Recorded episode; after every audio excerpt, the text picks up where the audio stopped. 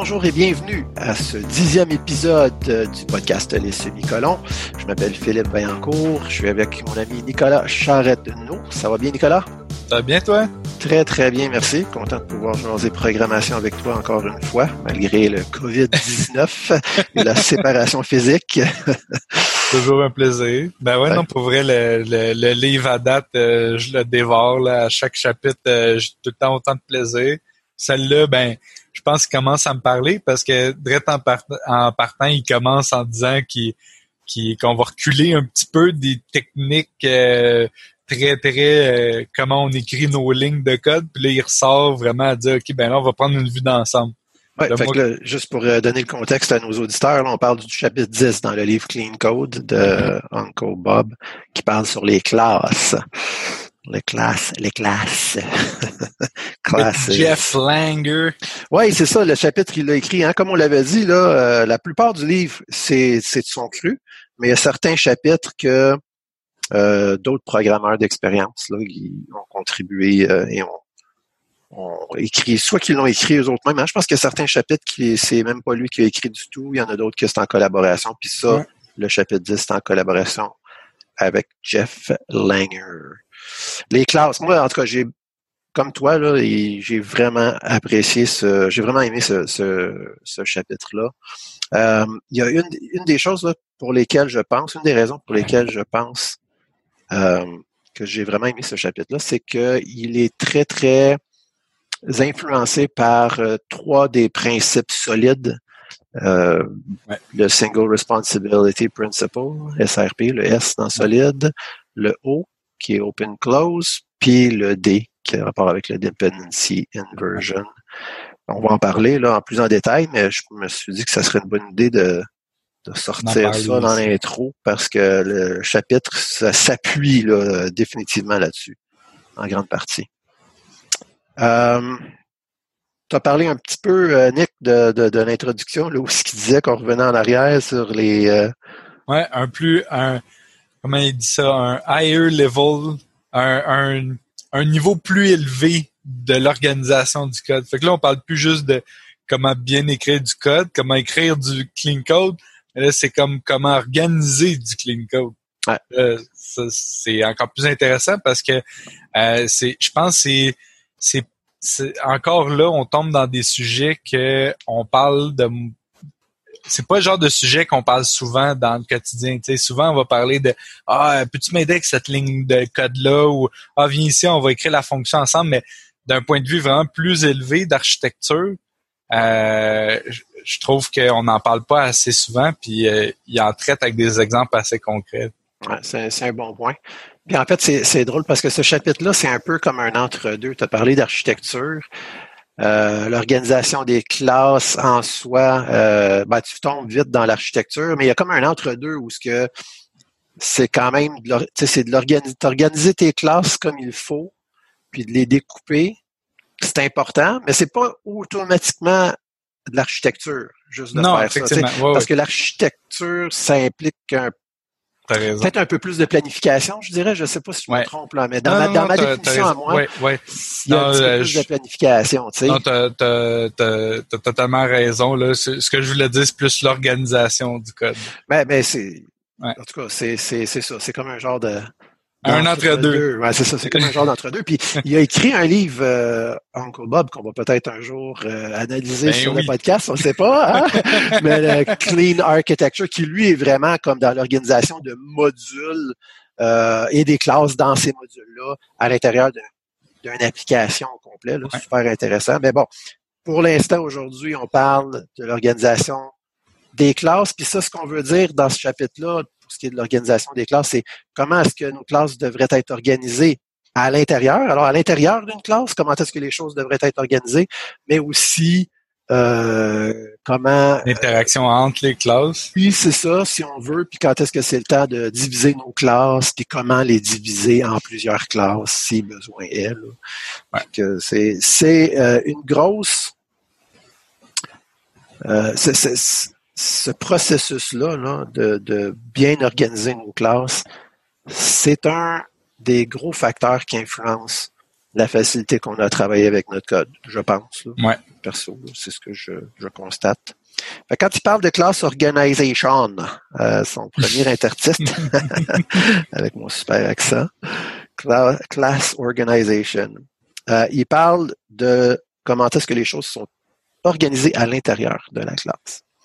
Euh, je ne sais pas si toi, tu avais déjà un concept de comment organiser les différents euh, composantes d'une classe. Là. Donc, on parle de, des variables, des, des méthodes, puis toutes ces choses-là.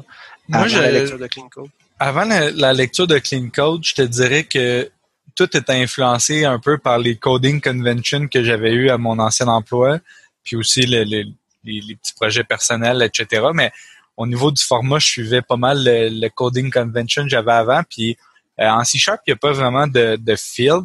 Euh, en fait, c'est pas vrai, il y en a, mais ils sont pas vraiment utilisés. On utilise plus les, les properties avec les, les getters, les setters. Mais euh, euh il dit au début de, de, de son chapitre euh, qu'il va parler vraiment d'un point de vue des standards de, de, de Java Convention.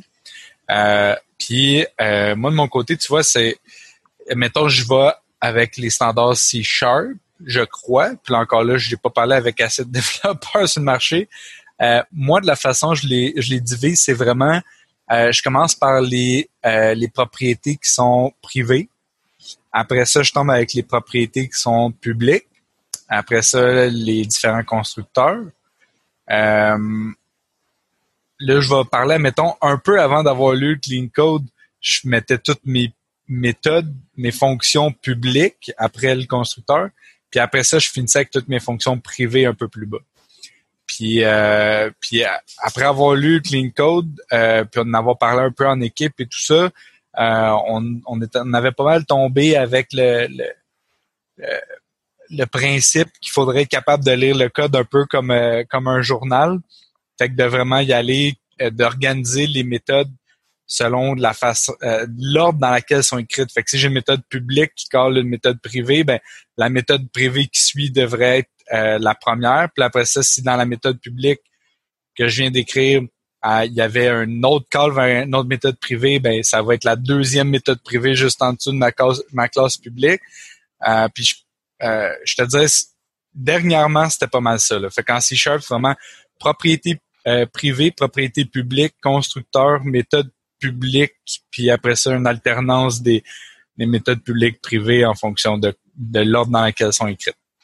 Oui, puis ça ressemble pas mal ce que tu viens de décrire à ce que lui suggère, qui a de l'air à présenter comme étant pas mal la convention euh, en Java. Lui, ce qu'il dit, c'est que tu devrais commencer par tes variables.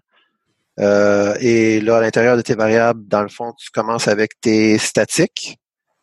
Euh, tes privés statiques en premier, ensuite tes euh, tes, tes euh, instance variables. c'est ça, tes instances euh, privées.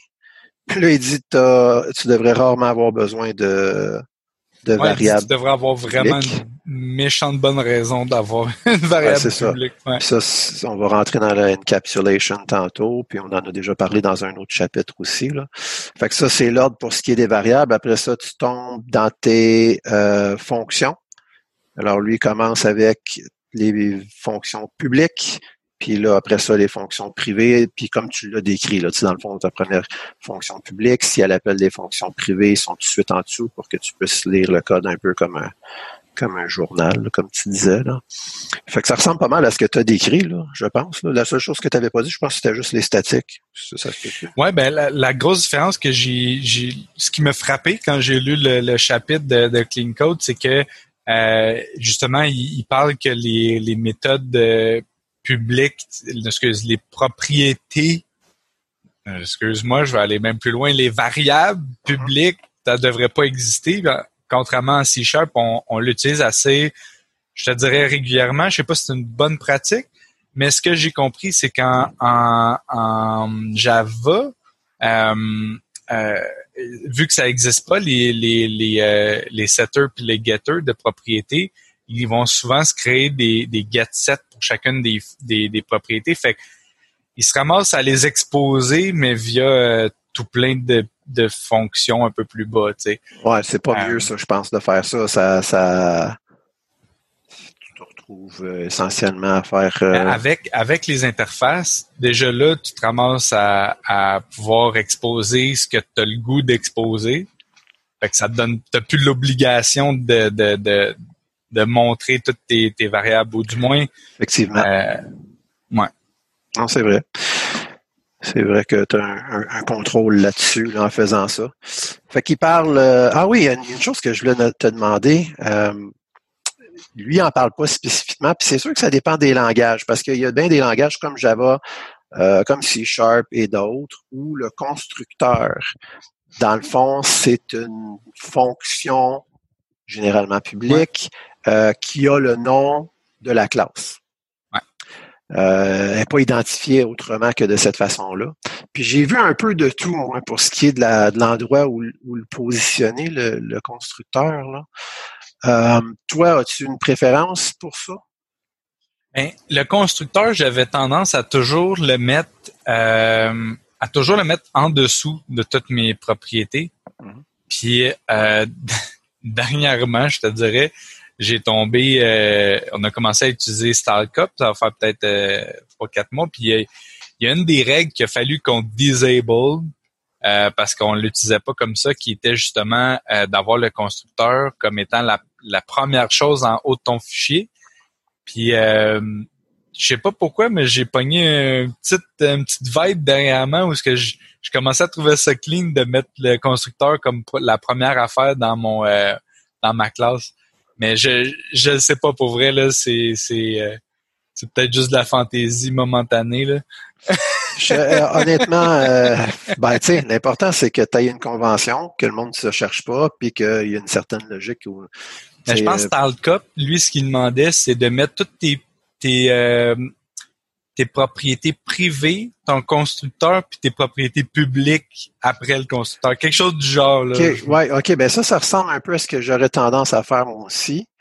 Puis je pense que ça concorde un peu avec ce que lui disait. Parce qu'en réalité, quand on parle des properties là, versus les fields, c'est essentiellement des fonctions. Right? ouais, ben, c'est une, syntaxe, un peu différente, mais c'est ça. Mais c'est essentiellement une méthode qui te retourne le contenu d'une d'une variable, d'une instance variable euh, ou un field, à parler comme tu veux. Là. Fait que c'est pas fou là, de les mettre avec. Il y, a une logique de les mettre avec les autres fonctions ou méthodes publiques. Là. Euh, fait que dans ce sens-là, oui, ça fait du sens. Tu commences avec tes privés en haut. Tu mets ton constructeur. Après ça, tu mets ton constructeur peut être considéré comme une euh, comme ta première fonction publique que tu mets dans le fond. Puis après ça, tu mets des tes getters puis tes setters qui sont des fonctions publiques aussi.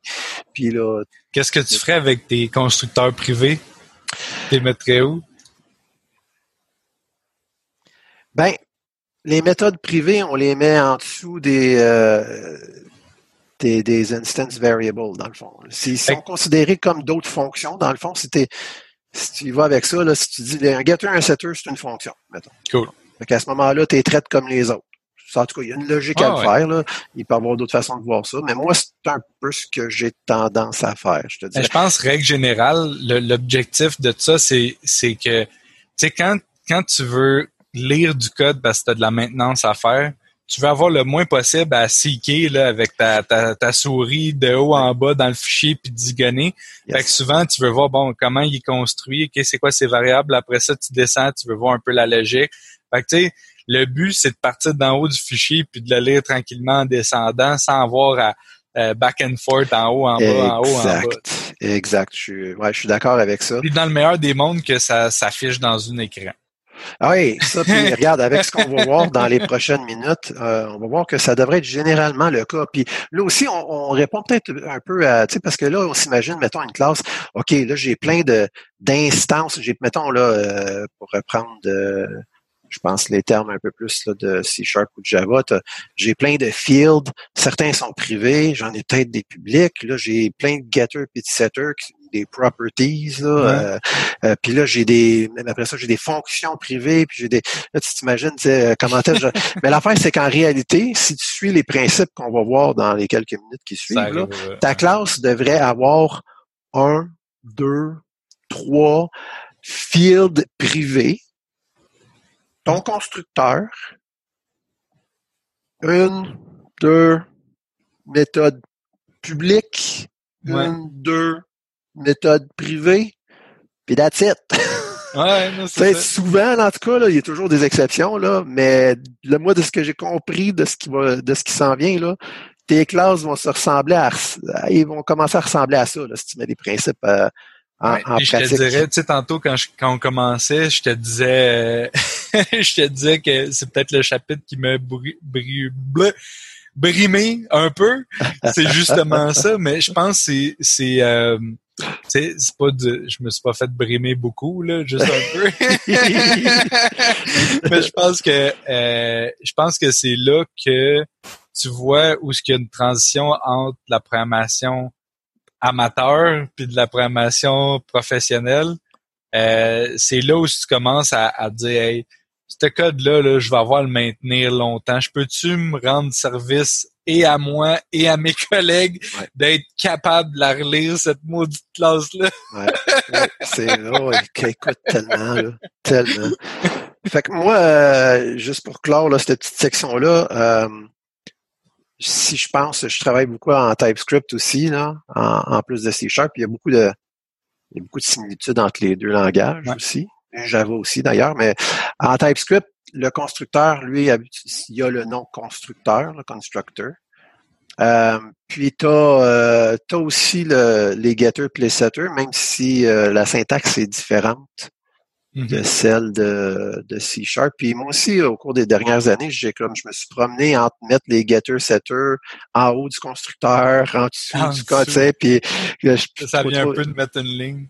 Ouais, c'est ça. Mais euh, là, je te dirais que j'ai pas mal euh, dans l'idée de faire euh, comme je pense que tu l'as décrit aussi, c'est de, de mettre les les fields, des instance variables en haut de ton constructeur. Généralement, ils vont être privés. Après ça, si tu as des getters et des setters, qu'ils soient privés, qu'ils soient publics, je les mets habituellement en dessous de mon, euh, je pense de faire ça comme ça, ça vient aussi marquer une, une délimitation toi-même en tant que développeur au lieu d'avoir un bunch d'affaires pognées en haut au-dessus du constructeur, tu es en train de tout le temps de te poser la question, je le mets-tu en haut du constructeur, je le mets en dessous du constructeur, s'il est en haut, il devrait être privé, s'il est en bas, tu sais, fait Il y a, il y a une affaire, là, que...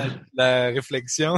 yes, c'est ça. Il y, a, il y a une affaire, là, que je trouve que TypeScript a fait, euh, comme design decision que je trouve merveilleuse, puis je comprends pas pourquoi. Il y a peut-être d'autres langage, là, puis même qui sont inspirés d'un autre langage, je sais pas. Mais je l'ai pas vu encore dans d'autres langages, puis moi, je trouve ça brillant. Tes paramètres de constructeur. Si tu déclares, tu peux déclarer direct dedans ton constructeur, qui sont mm. soit publics ou privés. Fait essentiellement, ce que tu fais d'un seul, d'un seul coup, tu es en train d'accepter un paramètre dans ton constructeur, mais en même temps, tu déclares et tu assignes cette valeur-là tout de suite à un instance variable. Ouais. Mais t'es pas obligé de, tu sais, habituellement tu ferais, ok, j'ai mon paramètre qui s'appelle bidule. Là, dans mon constructeur, dans le corps de mon constructeur, ah oui, puis avant ça, il aurait fallu que je fasse euh, un private euh, barre en dessous bidule, mettons là, pour euh, de type bidule. Puis là, après ça, dans le corps de mon constructeur, je ferais 10 point barre en dessous bidule est égal à bidule. Tu sais, tu as tout ce setup-là qu'il faut que tu fasses quand, dans le fond, tu pourrais juste, en TypeScript, tu peux juste faire ça. Private, bidule. That's it, dans ton paramètre. annonce officiellement qu'en Flutter, avec le langage Dark, c'est la même affaire.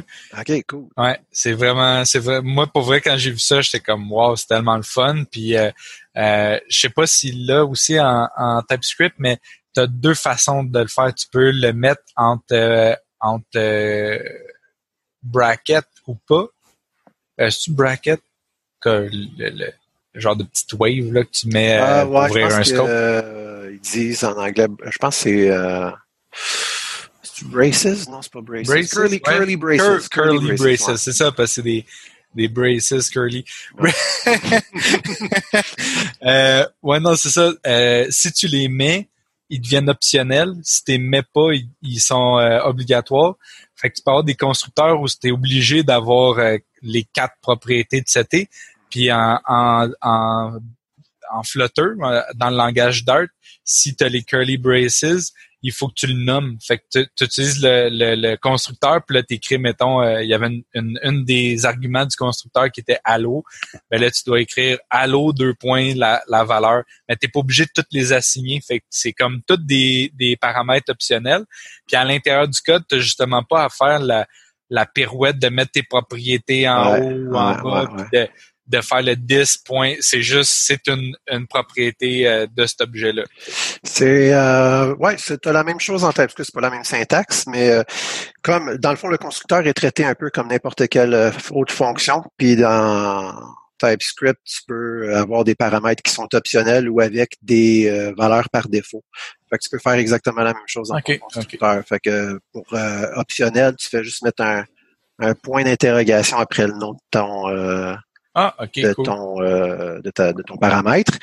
Puis si tu veux une valeur par défaut, tu fais juste euh, égal, puis tu mets ta valeur. La valeur. Puis fait que là, à ce moment-là, le paramètre devient optionnel, mais il va être assigné. C'est une euh, question de temps avant que ça vienne en, C Sharp slash Java. Je vois tellement aucun inconvénient à, à, à ce genre de syntaxe-là, puis je trouve ça tellement agréable.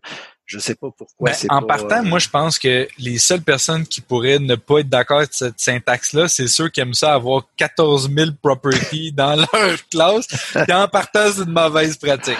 ouais, c'est ça. En tout cas, ça sera à voir parce que souvent, en fait, de plus en plus, moi, je constate là, que les langages, ils empruntent rapidement les uns des autres. Là. il y a des même que je me demande si on va pas se ramasser avec juste un, langage de programmation à un moment donné parce que tout le monde emprunte de tout le monde parce que quand tu vois quelque chose qui est bon puis qui est le fun, mais tu veux l'amener dans ta, dans l'autre langage avec lequel tu travailles. Fait que là, ça va peut-être s'uniformiser. Ça, je sais, pas. Je pense que ça peut prendre un bout encore. Ouais, ouais, ouais. Je pensais pas que ça se ferait l'année prochaine, mais bon. Mais c'est clair, tu sais, ça s'appelle l'évolution. Non, la survie. La survie.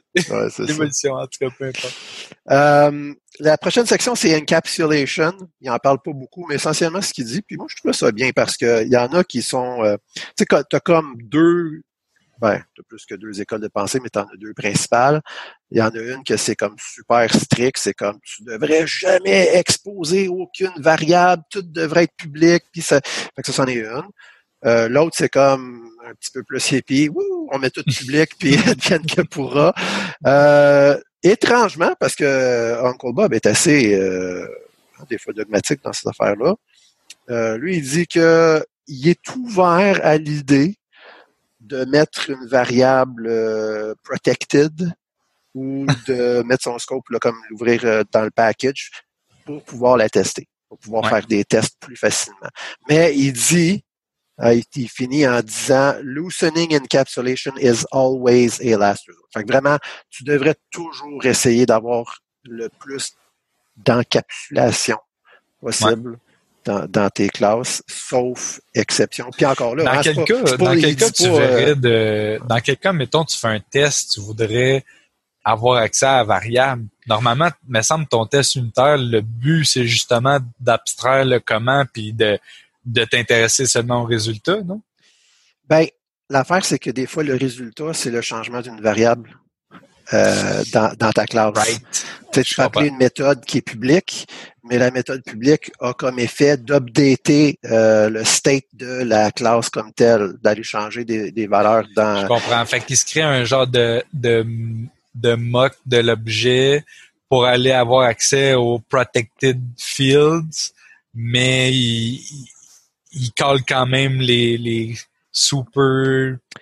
J'imagine, c'est ce que je me suis comme un peu imaginé dans ma tête. Il va pas dans le détail pour expliquer. Mais s'il parle de le mettre protected, c'est ça que je me dis. Mettons, règle, règle générale, je te dirais que dans tous les tests que j'ai eu à faire, j'ai pas eu vraiment à, à checker ça. Là. Il y a, il y a rien qui. Dit. Euh, ça, ça semble être une exception aussi, là, que lui dit. Tu sais, euh, ça a pas l'air d'être quelque chose. En dernier recours.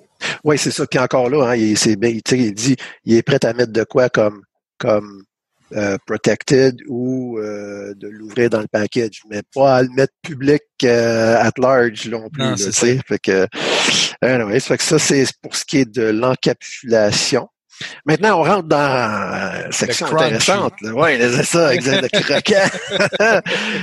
Classes should be small. Les classes doivent être petites. On a vu ce contexte, pas ce contexte, mais ce concept-là avec les fonctions. Là, on applique la même idée avec les classes, sauf que la façon de déterminer ce que petit euh, est, est différente là, dans, dans, le contexte d'une fonction ou d'une classe. Euh, dans le contexte d'une fonction, on va y aller un peu avec le nombre de lignes, si on veut. La longueur euh, réelle physique là, de notre fonction. Dans le contexte des classes, il dit qu'on compte les responsabilités. Ouais. Avais-tu déjà euh, rencontré ce concept-là? J'avais jamais entendu parler de ça, puis ça faisait tellement de sens, mais j'avais l'impression que ce que je trouvais drôle, c'est qu'il disait on compte les responsabilités, mais ça sous-entend que chose, ça doit faire une affaire. ben, c'est là où que ça, c'est intéressant que tu dis ça, parce que euh, on utilise souvent cette façon-là simplifiée d'expliquer le SRP, le Single Responsibility Principle dans, dans euh, les Solid Principles. Mais en réalité, c'est souvent c'est la même chose. Souvent de dire que euh, une classe ou une fonction a qu'une seule responsabilité, c'est la même chose que de dire qu'elle fait une seule chose. Mais pas obligatoirement. Surtout là, quand tu tombes au niveau euh, d'une classe. Au niveau des fonctions, oui, là, mais au niveau d'une classe, euh, c'est possible qu'une classe fasse un petit peu plus qu'une chose, qu'elle fasse plus qu'une chose, mais qu'elle ait tout de même une seule responsabilité.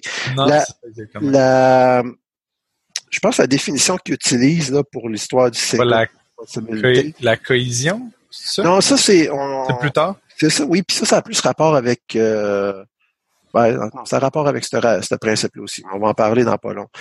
Mais juste pour définir un peu la notion de responsabilité, là, ce qu'on utilise pour, euh, pour, euh, pour déterminer ça, c'est qu'une classe devrait avoir qu'une seule raison de changer. Mm-hmm. C'est là où tu sais aussi euh, si ta classe a plus qu'une responsabilité ou non. Qu'est-ce qu'on entend, d'après ce que toi tu as compris là, dans ta lecture, de raison de changer? Ben, je pense que au niveau de l'implémentation. Ça, ça serait justement d'imaginer les, les, les cas qui pourraient euh, changer. Sincèrement, j'ai, j'ai pas d'idée précise de ça. C'est ça, t'es, euh, en plein dans le mille. Euh, en réalité, c'est que naturellement, ta classe, elle, tu l'écris pas dans, dans, dans, le vide, là, hein, dans, dans, un vacuum, comme on dit.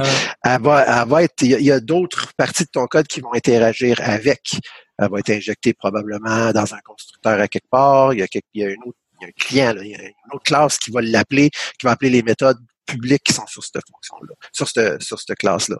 Ben, tu devrais avoir qu'un seul type de changement qui ferait que tu serais obligé de venir changer de quoi dans cette classe-là, essentiellement.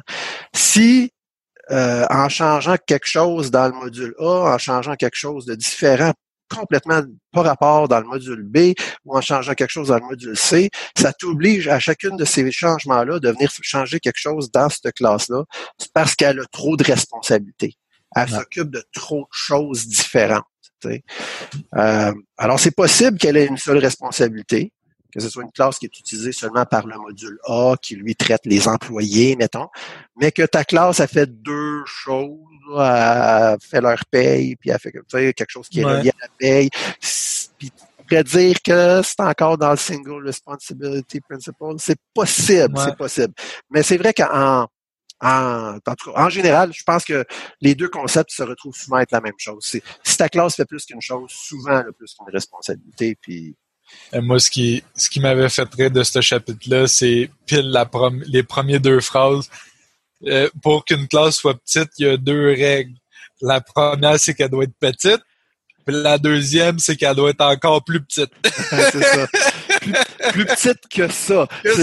Smaller than that. Fait que dans le fond, c'est comme ce que tu venais, ce qui est en train de te dire, c'est ce que tu venais de t'imaginer là, comme étant une petite classe, pas encore assez petit. Vois, plus petit que ça. Habituellement, c'est supposé de voir grand, ben là, il faut voir petit. ouais, ouais. Mais, c'est ça. Puis euh, dans le fond, là, écoute, tu, tu, le vois par les exemples qu'il te donne. Là. Ah non, mais l'exemple qu'il donnait euh, hier, j'étais comme même moi, je sais même pas si j'ai déjà vu une classe avec autant de méthodes dessus. Ben, en fait, c'est pas, c'est-tu les méthodes? Ah non, c'est ça, c'est vraiment. C'est juste des signatures de méthodes, ouais, doit en avoir 42, là. Ouais, une affaire de fou. Fait que là, c'est sûr que tout le monde est d'accord pour dire que ça, c'est trop. Mais là, il donne un autre exemple. Euh, ouais, puis là, là, ça commence à être... Euh... Mais euh, son autre exemple est aussi trop gros, même s'il est beaucoup plus petit, parce que justement, euh, là, tu es rendu avec cinq méthodes plutôt que 40, là. mais c'est des méthodes qui clairement laissent entendre que la classe a plus qu'une responsabilité. Fait que même là, c'est trop gros. C'est trop gros parce que euh, il y a plus qu'une raison de changer. C'est ça, exactement. Exactement. Puis quand même, on s'entend qu'une classe avec cinq méthodes, à moins que tes méthodes, cinq méthodes publiques, là. Donc, ça, ah c'est sûrement des méthodes privées qui sont en dessous de ça. C'est pas une petite classe, probablement, là. Même si mm. tu fais attention d'avoir des, des, des, fonctions qui ont pas plus que, mettons, 5, 6, 7 lignes. C'est pas, euh, Lui, euh, il dit qu'il y a des, des mots qu'il faut faire attention. Quand, quand tu nommes ta classe avec ces mots-là, ah oui. Euh, à part de ces mots-là, toi, t'en avais-tu des, des mots que, que t'essayais de free comme la peste? fait, que, fait que, ouais, c'est bon ça. Ceux qui donnent comme exemple, là, euh, c'est processor, manager, super, euh, qui sont des indices là, que dans le fond, tu as plus qu'une responsabilité, euh, tu fais trop de choses.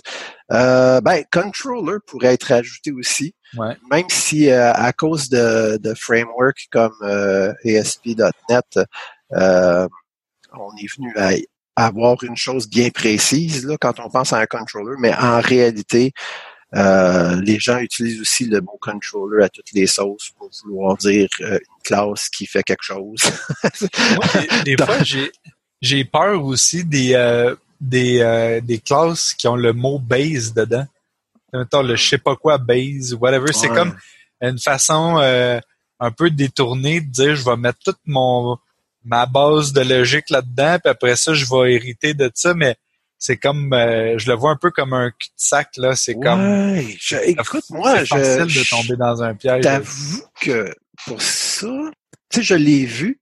Moi je me suis jamais retrouvé dans une situation où j'ai été tenté de faire ça parce que puis je pense que ça doit être de moins en moins fréquent ça. De un les langages dans lesquels je programme ont la notion d'une abstract class. Ouais. Fait que, bon, ça, ça définit déjà que, tu sais, quand tu te fais une base class, en tout cas, je pense, quand tu te fais une base class dans ces langages-là, ça fait juste du sens de te faire une abstract class plutôt que juste une classe, là. Euh, ça, en tout cas, ça l'exprime, je pense, mieux, là, le, le, intent, si on veut. Euh, de deux, euh, les programmeurs dans les, on va dire les 20 dernières années, même si on fait du OOP, là, on s'est fait driller dans la tête que on devrait hein, favor composition over inheritance. Fait que moi perso, puis je le vois aussi, je pense autour de moi, on fait de gros efforts pour éviter euh, de d'utiliser beaucoup le subclassing, dans le fond. Ouais. Ben, moi, je m'appelle quand j'ai commencé, c'est il me semble que c'était quelque chose qu'on recherchait uh-huh. plus par euh, euh, gymnastique mentale, plus de dire ah, comment je suis capable d'abstraire mes affaires puis de, de regrouper des concepts. C'était comme quasiment recherché. Euh, justement, tu sais, quand, quand tu commences à faire du OO, tu finis par te dire ah mon dieu ok euh, comment je pourrais utiliser le polymorphisme? Puis euh, ah là ici je pourrais avoir un abstract factor, euh, abstract euh, méthode qui va être qui va être implémentée par mes bases puis tout. Puis là maintenant tu tombes dans des cas où c'était comme ah il c'est rendu peine trop compliqué. Non regarde c'est deux affaires différentes. Ok oui ils ont des noms ou deux, deux trois propriétés qui se ressemblent des fois, on va se faire une petite interface par-dessus ça juste pour, euh, pour justement grouper ces, ces, euh, ces, ces affaires-là. Mais c'est l'inverse. Tu veux découpler le plus possible les dépendances. Tu veux, tu veux pas te ramasser qu'à un moment donné, tu fais, ah ben là, pour lui, je vais me ramasser à pas implémenter la méthode parce que lui, finalement, il en a pas de besoin. Puis, euh, c'est ça. C'est, mais c'est, ouais, c'est vraiment ça. Fait pas, pas que ça devrait jamais être utilisé, mais je pense que ouais, ça va faire attention. Ouais. Quand tu commences à avoir tout comme euh, des canards qui peuvent être des différents types de canards, puis des, peut-être, qu'en game dev, euh, c'est c'est plus utile d'avoir des ce genre de dépendance. Même, plus, même plus. Tu vois, ça, ça a été le cas euh, dans, dans les années 80-90, c'était ça qui était poussé. Puis pas juste en game dev, je pense en progrès de façon générale, mais depuis un bon bout, maintenant, c'est la composition que tu disais. on jasait tantôt de, de c'est ça, le système de ACS.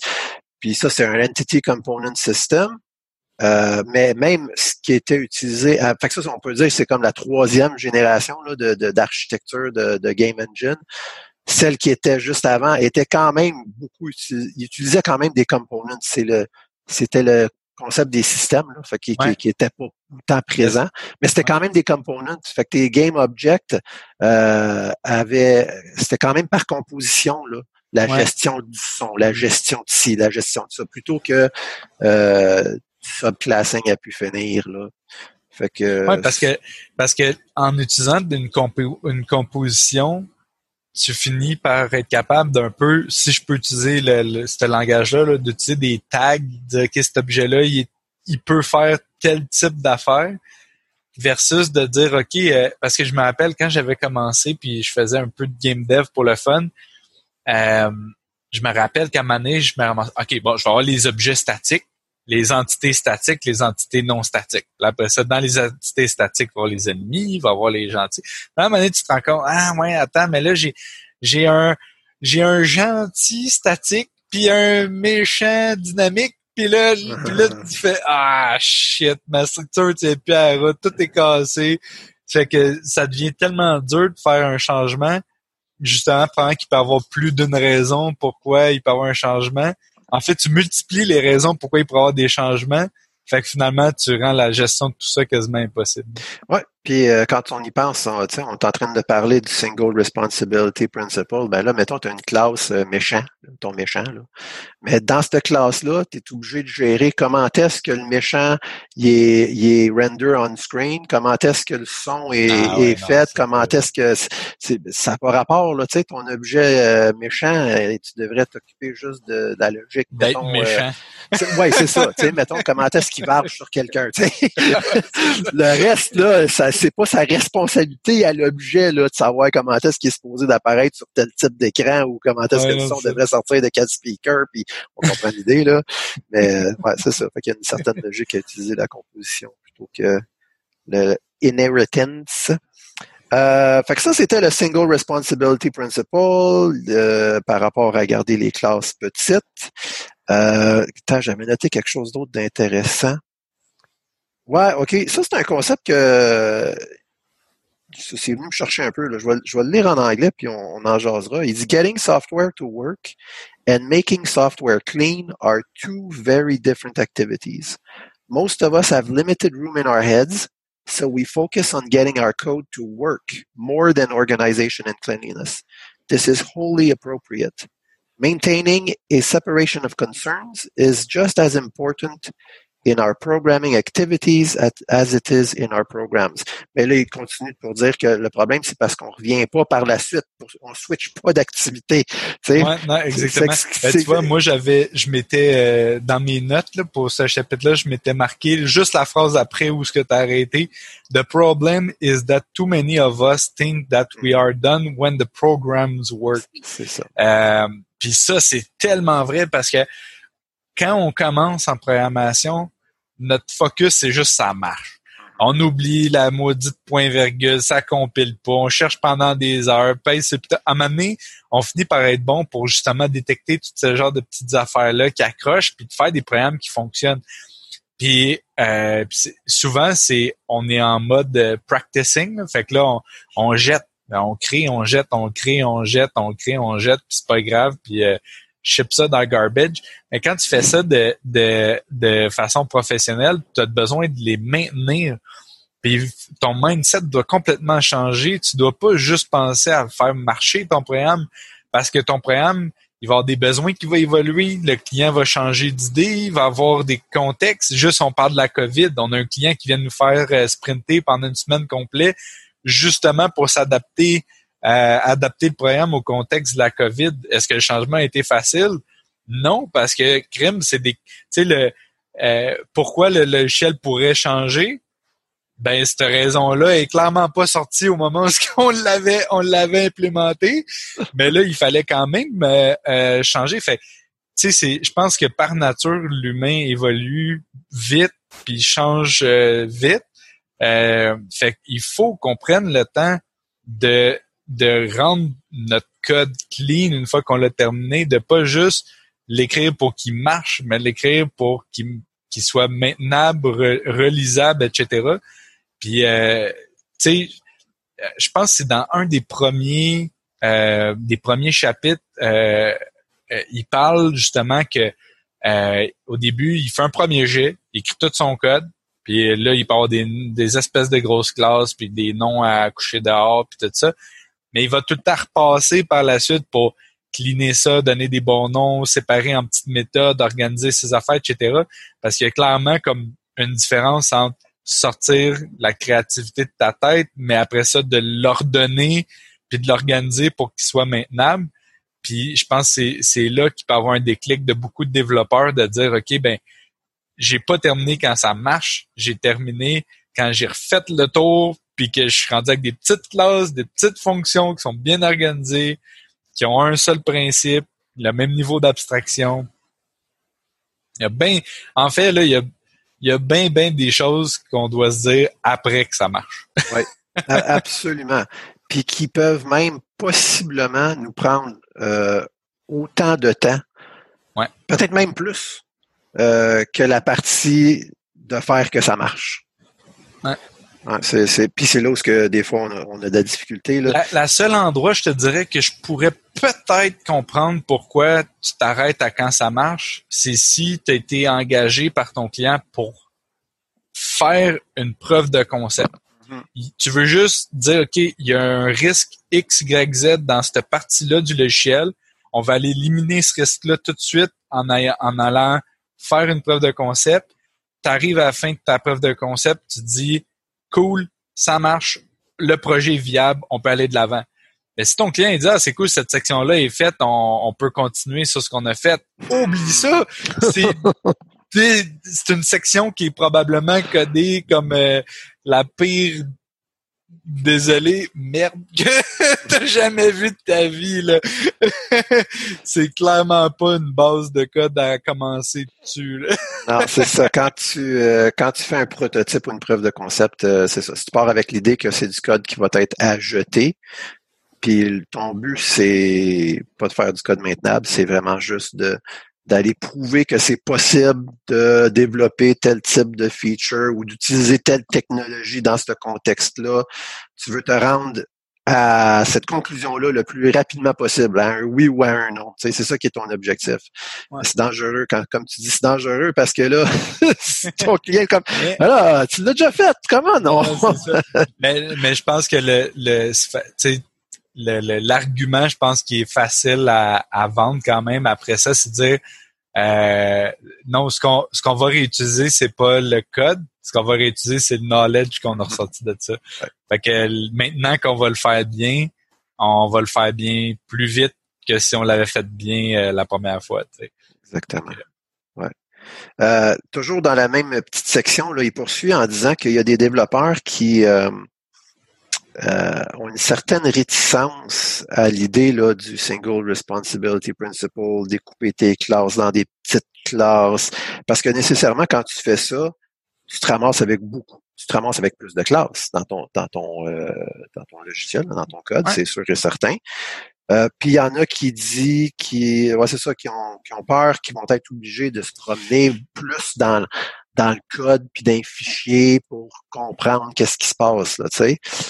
C'est intéressant parce que lui il dit ben écoute, il dit un système, c'est comme si tu développes une application là qui, qui, qui, qui, est, assez, qui est assez large, là, qui fait plus qu'une couple de petites choses, ça, ça va être complexe. Là. Tu t'en tu t'en sors pas de ça. C'est un système avec des interactions. il y a plusieurs parties qui, euh, On s'entend que si c'était pas complexe, le, personne te le ferait développer. Eh, ben, c'est ça, probablement, en tout cas. Fait que, fait qu'il dit, dans le fond, là, c'est juste que tu as le choix. Tu peux choisir, comment est-ce qu'il dit ça en anglais? Il dit, euh, do, OK, c'est ça. There's, uh, however, a system with many cl small classes has no more moving parts than a system with few large classes. Donc, un système avec plusieurs petites classes a pas plus de pièces en mouvement qu'un système avec des grosses classes. There is just as much to learn in the system with a few large classes. C'est aussi dur d'apprendre comment est-ce que ça fonctionne. En tout cas, t'en as autant à apprendre quand tu as des grosses classes, mais peu de classes, que quand tu as des petites classes qui font juste des choses différentes. C'est juste que dans un, tu te promènes euh, entre des fonctions qui sont toutes dans la même classe, perdues dans la même classe. L'autre, tu promène d'un fichier à l'autre normalement. Ouais, tu vois, quand j'ai commencé le chapitre, puis il parlait justement des petites classes, tout ça, c'était probablement le point qui m'accrochait le plus, mais il l'a tellement bien défendu quand il a parlé de ça que j'ai adhéré automatiquement. euh, je me disais justement, ben oui, effectivement, ça va être complexe. Puis euh, moi, le, la quote qui m'a vraiment fait switcher, c'est quand il dit Many small class has no more moving parts than a system with large classes. Grosso modo, euh, inquiète-toi pas, c'est pas pas parce que c'est des petites classes que ça va plus être malléable, que ça va être plus facile de changer. Ça va être la même complexité au niveau de la maintenance. La seule différence, c'est crime, tu vas être capable de les lire tes classes, puis tu vas être capable de comprendre qu'est-ce qu'ils font. Euh, ça fait pas du système quelque chose de moins robuste qui qui euh, qui, est plus difficile à, maintenir. Premièrement, puis deuxièmement, je dirais le contraire. Ben effectivement, ça va être plus facile de, de lire euh, des petites classes puis de justement, si ça plante à un endroit où ça bug ou tu as un changement à faire, tu n'auras pas à lire 400 lignes de code pour comprendre qui est où ton changement. Tu vas finir par cerner, ah, c'est dans cette classe-là. Puis là, tu vas être capable de comprendre qu'est-ce qu'elle fait. Puis justement, en implémentant ton changement, tu vas finir par te dire que euh, ouais, attends, est-ce que je viens de faire en sorte que cette classe-là maintenant a deux principes? Peut-être ça va te forcer à en créer une autre classe de plus ou etc. Puis ça, ça va jamais rendre ça plus complexe. Euh, au contraire, ça va être plus plus simple. de toute façon, on va s'entendre là, on code pas dans notre pad là. On a un IDE qui nous permet de naviguer rapidement entre les trucs. Fait, fait que tu risques probablement de naviguer moins parce que tu vas rentrer juste dans les classes qui t'intéressent. Puis quand tu vas tomber dans le spot qui t'intéresse, tu vas en avoir moins à lire aussi. Oui, c'est sûr que là, il y en a peut-être qui se disent c'est quand c'est quand tu commences à déboguer que tu te promènes euh, peut-être entre, euh, entre tes classes là, puis les différents fichiers un peu plus, ça jump plus d'une place à l'autre. Mais si ton code est écrit clean, tu vas avoir moins de bugs. Ben, moins besoin d'aller dans le debugger, tu sais, fait ben, que... même, même si tu as le debugger, moi j'aurais tendance à dire que rendu là, c'est plus euh, des skills en debugging qui, qui, qui auraient à travailler parce que euh, si chacune de tes classes puis tes fonctions ont euh, un niveau d'abstraction puis que tu respectes tes niveaux d'abstraction, théoriquement, si tu utilises justement de jumper par-dessus la fonction sans nécessairement rentrer deep down dedans, euh, puis que tu as, appris les, les, bonnes techniques de debugging, probablement que tu n'iras pas mettre tes breakpoints à huit niveaux d'abstraction. Tu vas commencer par mettre aussi tes breakpoints au même niveau d'abstraction. Tu vas naviguer à ce niveau d'abstraction-là. De temps en temps, tu vas peut-être creuser dans une méthode, mais tu vas pas aller te mettre des breakpoints parce que tu sais que tu as des breakpoints, des breakpoints à un autre niveau d'abstraction. Fait que rendu là, je pense que c'est plus euh, des skills en debugging que ça prend plus que de se dire je vais faire des classes de 400 lignes, c'est plus facile à débugger. bon, point. Puis en même temps, moi je pense que euh, si tu nommes bien tes classes puis tu organises ça comme il faut avec des bons euh, des bons dossiers qui sont bien nommés aussi, ça va être, je pense, plus facile de retrouver où sont les choses que dans quelques grosses classes de 400, 500, 600, 800 lignes. Si tu te rappelles du chapitre 2 ou 3, le naming, hum. euh, une des choses qu'il dit, c'est aussi d'essayer que les noms que tu utilises, ce ne soient pas des noms trop similaires. De, de, de, de, de, string, de list of string, blablabla, bla, bla, puis de, je sais pas moi, de display of string, blablabla. On dirait que la classe, elle, elle, a quasiment le même nom à genre un mot près. Hum. Fait que si tu respectes la règle du naming du chapitre 2, euh, tu seras pas mélangé là, dans tes classes. Chacune de tes classes vont dire ce qu'ils ont à, ce qu'ils ont à, dire. Pour illustrer ce, ce concept-là, là, pour ce qui est d'avoir euh, plusieurs petites classes versus euh, pas beaucoup de classes, mais qui sont plus grosses. Il donne l'exemple de toolbox. Do you want your tools organized into toolboxes with many small drawers, each containing well-defined and well-labeled components, or do you want a few drawers that you just toss everything into? Ça, c'est une bonne image. Tu sais, mettons, tu es dans ton atelier, là, tu peux, as plein d'outils, tu as différents choix là, pour organiser ça. Tu peux avoir quatre gros bins, il y en a un qui est labelé outils en métal, l'autre est labelé outils en bois, puis l'autre tu comprends, puis là tu dompes tout ce qui est en métal dans un des outils, tout ce qui est... Ben là, après ça, tu sais, tandis que l'autre, tu peux avoir plusieurs toolbox qui ont plein de petits compartiments, as un label pour chacun. Ah. Oui, OK, c'est vrai que ça fait plus de plus de cases à regarder, mais il y a pas mal plus de chances que tu vas te ramasser à la bonne place euh, du premier coup, tu sais. Euh... Moi, je suis pas mal sûr que si tu vas à ton garagiste puis qu'il y a un bac écrit outils en métal, il y a des bonnes chances que tu retournes pas là. C'est un exemple extrême un peu, là, mais on comprend l'idée. outils en métal. Le gars, il, il a deux dents dans la bouche puis il te regarde les yeux croches ben oui, moi, je sais comment organiser mes affaires. outils en rubber, outils en métal, outils en bois. C'est juste ça. c'est pas organisé par qu'est-ce qu'ils font. Mais... Ah, ça, c'est ça, des fois, qui se ramassent quand on... Fois... Euh, parce que ça, dans le fond, on vient de passer à quelque chose, mais c'est vrai. Là. Souvent, quand tu te ramasses avec ces genres de classes-là, là, de 600 à 1000 lignes, là, ben, c'est parce qu'ils sont organisés pas autour de ce qu'ils font, mais autour de... leur nature. Qu'est-ce qu'ils sont? De leur nature. Au lieu de ce qu'ils font, c'est de ce qu'ils sont. Fait que, tu mettons un bin en métal versus les marteaux ensemble. C'est ça, exactement. Fait que les marteaux, c'est comme les besoins, c'est les, les qu'est-ce que tu as, les features. Mm-hmm. Puis leur nature, c'est une interface. OK, je, je, vais dropper toutes les interfaces ensemble ou je vais dire, OK, ben là, c'est du invoicing, fait que je vais mettre mes affaires qui sont en lien avec l'invoicing ensemble. De penser en module et en component au lieu de penser en classe, interface, euh, factory, euh, builder. Je comprends ce que tu veux dire. Fait que on arrive là à la cohésion. Euh, parce que la question, c'est, OK, on a compris, là, il faut des petites classes qui font juste une chose ou qui ont une seule responsabilité, mais comment tu détectes que ta classe est rendue trop grosse? Comment tu détectes que euh, elle a peut-être plus qu'une responsabilité ou qu'il serait peut-être temps là qu'il y ait une autre classe qui soit qui sorte. Tu l'as tu l'as skippé tantôt, mais je viens de, penser parce que moi je l'avais marqué dans mes notes euh, à la page 138. Euh, il parle il faut que tu sois capable de donner une brève description de ta ah classe en 25 mots sans utiliser le mot if, and, or, or but. Oui. Euh, fait que je pense que ça, ça serait une, une des euh, une des affaires qui pourrait t'aider à détecter justement que ta classe ça commence à devenir trop grosse. Bon point. Ouais, surtout au niveau des respons du concept de responsabilité, tu as bien raison. C'était un bon point ça aussi là. Fait que pour expliquer qu'est-ce que ça fait, euh, ça fait ça et oh, il est peut-être déjà trop tard, tu sais. Ça fait ça si oh, c'est ouais, c'est un super bon point ça. Fait qu'un autre outil en plus de celui-là là, à, notre arc, c'est une autre corde à notre arc si on veut, euh, euh, c'est d'examiner le principe de la cohésion.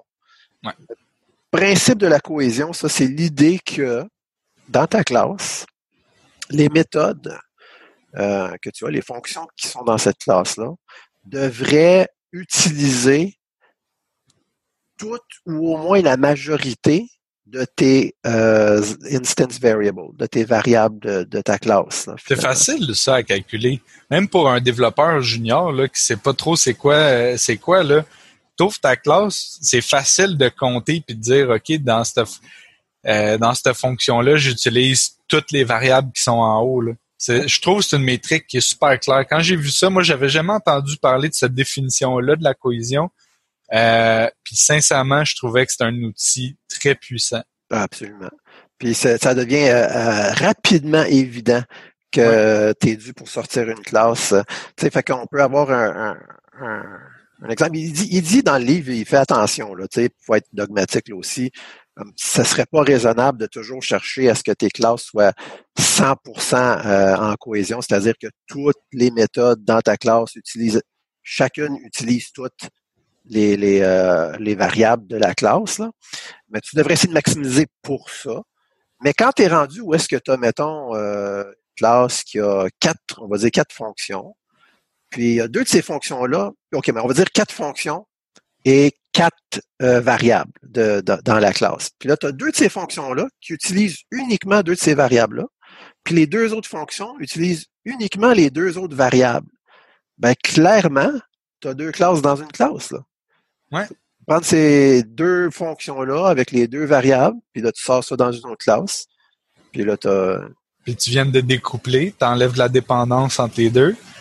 Les raisons qui feraient en sorte que cette classe-là changerait, au lieu qu'il y ait la raison A puis la raison B, ben là, chacune des classes aurait juste leur raison à eux de, de pouvoir changer.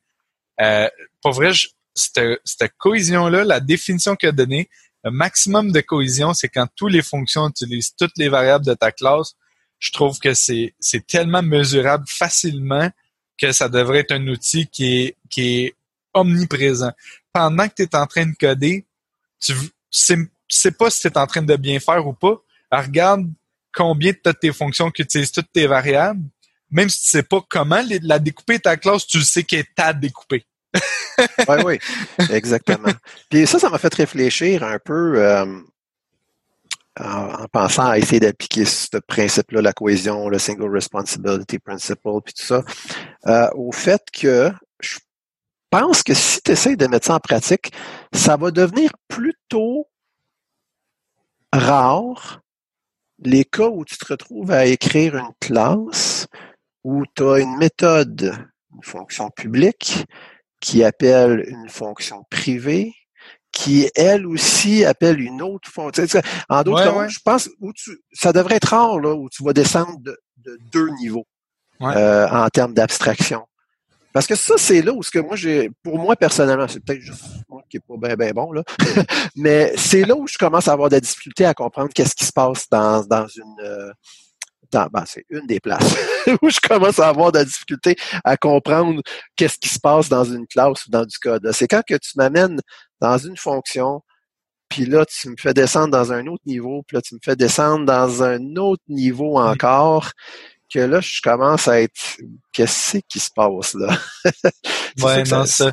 Ben, c'est parce que je pense qu'à chaque fois que tu descends d'un niveau, tu ouvres un éventail de possibilités, puis ça fait en sorte que ton esprit peut pas focuser sur une responsabilité ou un besoin.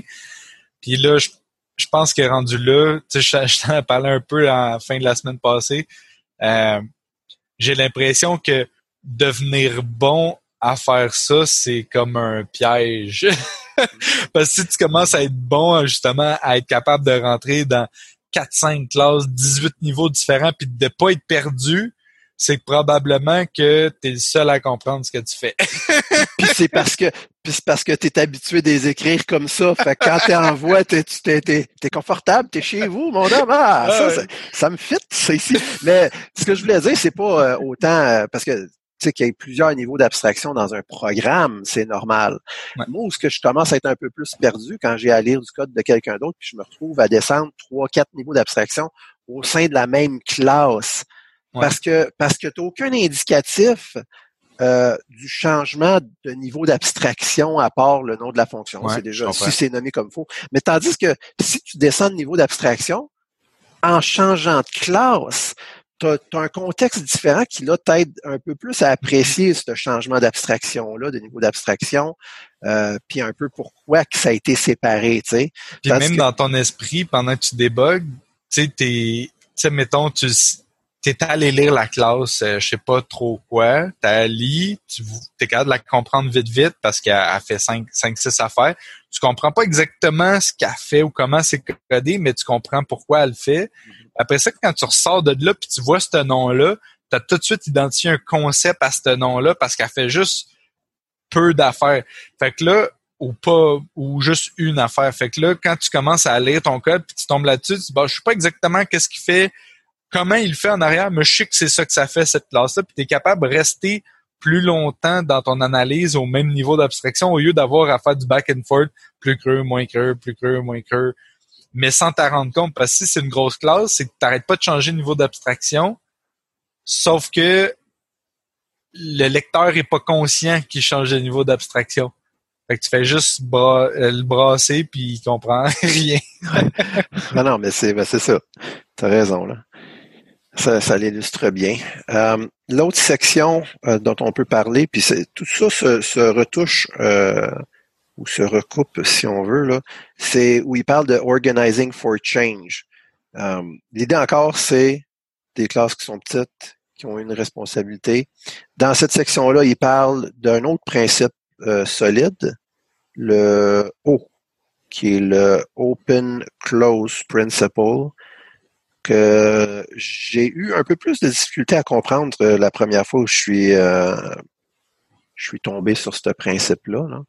Mais essentiellement, l'idée, c'est que tu veux être en mesure de extend, de rajouter de la fonctionnalité, si on veut, euh, à ton système sans le modifier. Donc, il faut que, faut que tu, tu, codes d'une façon où ce que ça devient difficile de modifier. Tu ne devrais pas avoir de raison de venir toucher à ce qui a déjà été fait, mais facile de venir plugger quelque chose dans ton système.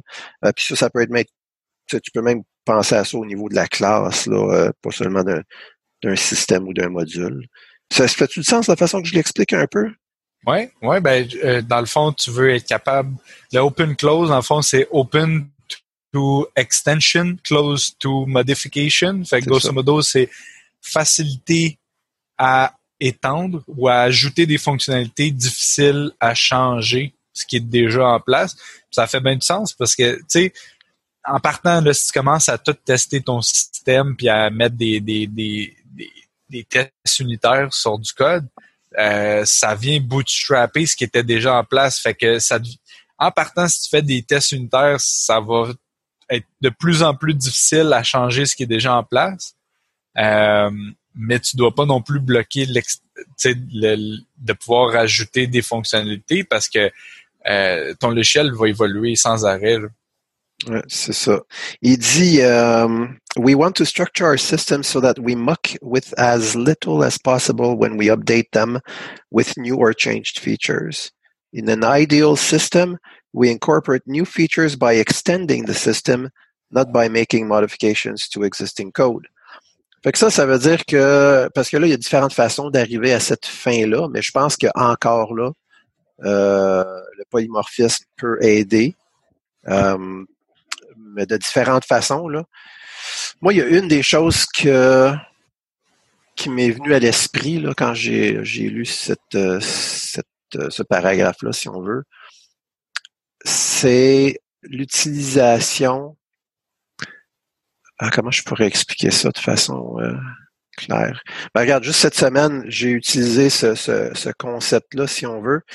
J'avais une classe qui utilisait euh, une autre classe, je la passe en, en une dépendance là, dans le constructeur. Euh, puis on peut s'imaginer que cette classe-là, dans le fond, définissait une stratégie là, pour un algorithme quelconque pour traiter, euh, traiter des données. Euh, mais là, admettons que je veux avoir de façon différente de traiter ces données-là. Là, pour l'instant, j'en ai juste une, puis je, fais que j'ai juste une classe.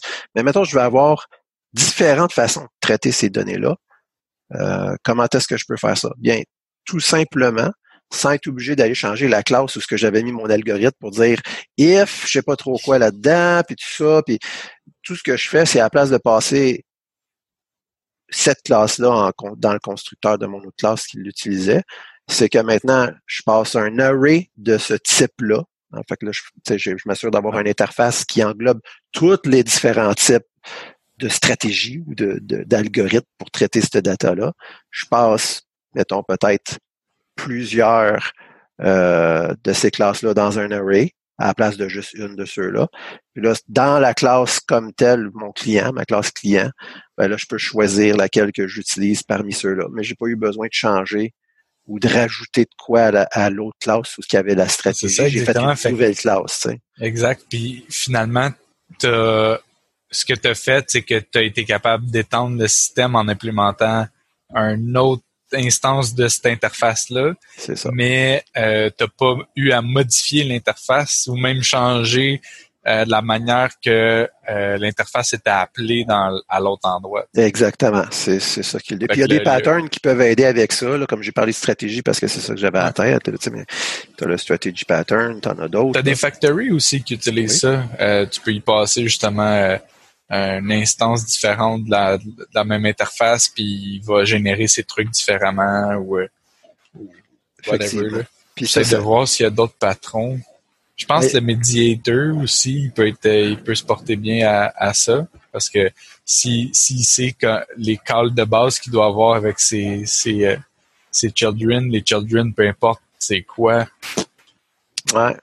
Le composite pattern aussi euh, me vient en tête. Oui, ouais, parce, que, tu, peux utilises toute la même interface dans le fond. Puis Mais le euh, composite peut, peut pratiquement même utiliser le, le, euh, en anglais, le, l'héritage, chercher en français. l'héritage parce que ton base component peut être hérité euh, autant que tu veux de huit niveaux, mais il y a tout le temps les trucs de base que tu t'attends de cette classe-là. Euh, Ouais. Ben, dans le fond, c'est ça, il y en a plein là. Maintenant qu'on a ouais. Chain of Responsibility, c'en est un autre là, dans le fond. Aussi, tu, tu, peux, euh, ouais. Fait que c'est une question d'interface en grande partie, c'est ça. Euh, visitor aussi. Visitor aussi. Ah, visitor, c'est vrai, ouais. Celui-là est un peu plus complexe comme, euh, comme pattern, là. Euh, en fait, dans le fond, toutes les. C'est cave, j'avais jamais eu cette, cette discussion-là, mais maintenant qu'on en parle, j'ai quasiment le goût de dire, je sais pas si c'est vrai, là, mais j'ai le goût de le dire pareil. Euh, tous les patrons de conception sont un peu en lien avec ce principe de open close responsibility. En grande partie, single responsibility, open close, oui, en, très très très grande partie. Tu sais, mettons qu'on pense, euh, mettons au, proxy, le pattern proxy ou decorator, c'est la même chose. Tu sais, mettons, ah oh, man, faut que je rajoute du logging dans mon application. Ben là, tu pourrais avoir le réflexe, bon, faut que je passe dans toutes mes classes qui font un que, mais non, parce que tu implémentes le l'interface, tu fais ton truc, tu calls l'autre plus creux, merci bonsoir, tu viens d'intercepter toutes les calls puis de les loguer fait que, théoriquement, là, euh, on pourrait quasiment dire, c'est pour ça que je te dis, j'ai le goût de le dire, il y aurait peut-être des exceptions, là, mais ça serait quasiment de dire que tous les concepts de design pattern qui existent te permettent justement de conceptualiser quelque chose dans ta tête, mais te permet surtout de respecter le open close responsibility, de respecter euh, le, le, euh, le single, le, ben, en fait le single responsibility principle?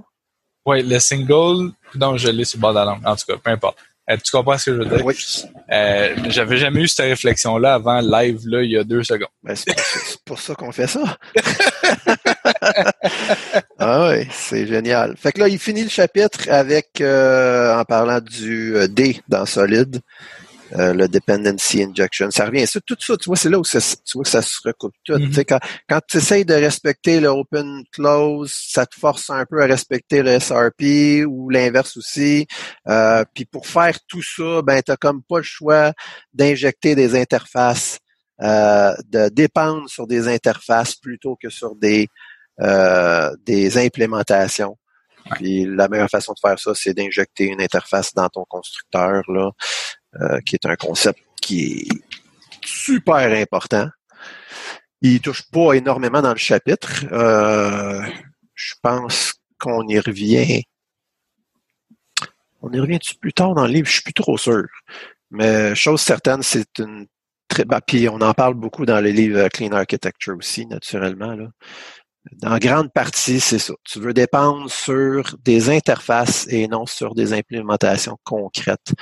Puis quand tu fais ça, ton code est testable, il est modulable, tu peux changer les affaires beaucoup plus facilement. C'est juste plus le fun. en grande partie. Fait que mon ami Nicolas, euh, on a même dépassé un petit peu notre temps habituel. Avais-tu quelque chose que tu voulais rajouter sur les classes avant qu'on termine notre session pour aujourd'hui?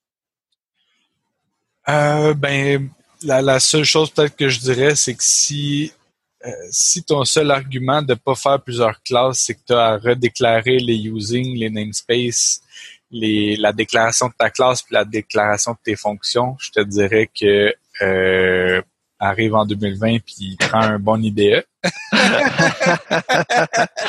en d'autres mots, il n'y a pas d'excuse, c'est ça que tu es en train de dire. Là. aucune excuse de pas faire des petites classes euh, puis de respecter les principes solides. Aucune. Ouais, j'aime ça. On va se laisser là-dessus. La semaine prochaine, on va regarder le chapitre 11. Je dis la semaine prochaine, on, sort nos épisodes aux deux semaines. Euh, ça va être le chapitre 11 qui est sur les systèmes. Alors, on monte à un niveau d'abstraction plus haut. Là. Je commence à voir les lignes de code. Comment tu dis ça? moi, j'ai bien du fun quand on commence à parler macro puis high level. Moi, j'aime bien ça. Ah oui, c'est fort agréable. Alors, encore une fois, merci euh, Nicolas de t'être joint à moi. Merci à nos merci auditeurs et à notre prochaine session.